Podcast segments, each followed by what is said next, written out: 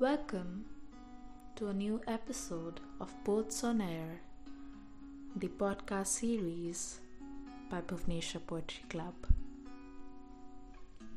In this episode, we'll be reading out a poem by Mary Jo Bang. Mary Jo Bang was born in 1946 in Missouri.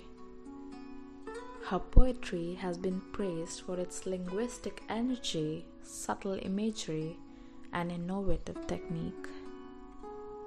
Let's feel the power of her poetry in one of her poems, You Were, You Are, Elegy.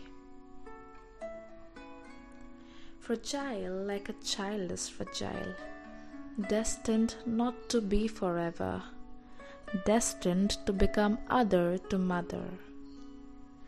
Here I am, sitting on a chair thinking about you, thinking about how it was to talk to you, how sometimes it was wonderful and sometimes it was awful. How drugs, when drugs were, undid the good almost entirely, but not entirely. Because good could have been seen glimmering like lamé glimmers in the window of a shop called Beautiful. Things never last forever. I loved you. I love you. You were and you are. Life is experience. It's also simple. Experience is the chair we sit on, the sitting, the thinking of you where you are a blank to be filled in by missing. I loved you.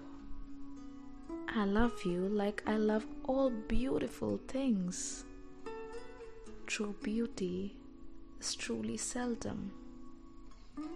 You were you are in May.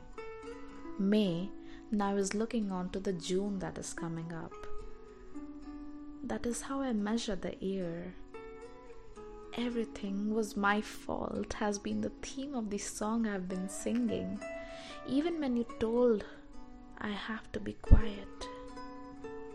I haven't been quiet, I've been crying.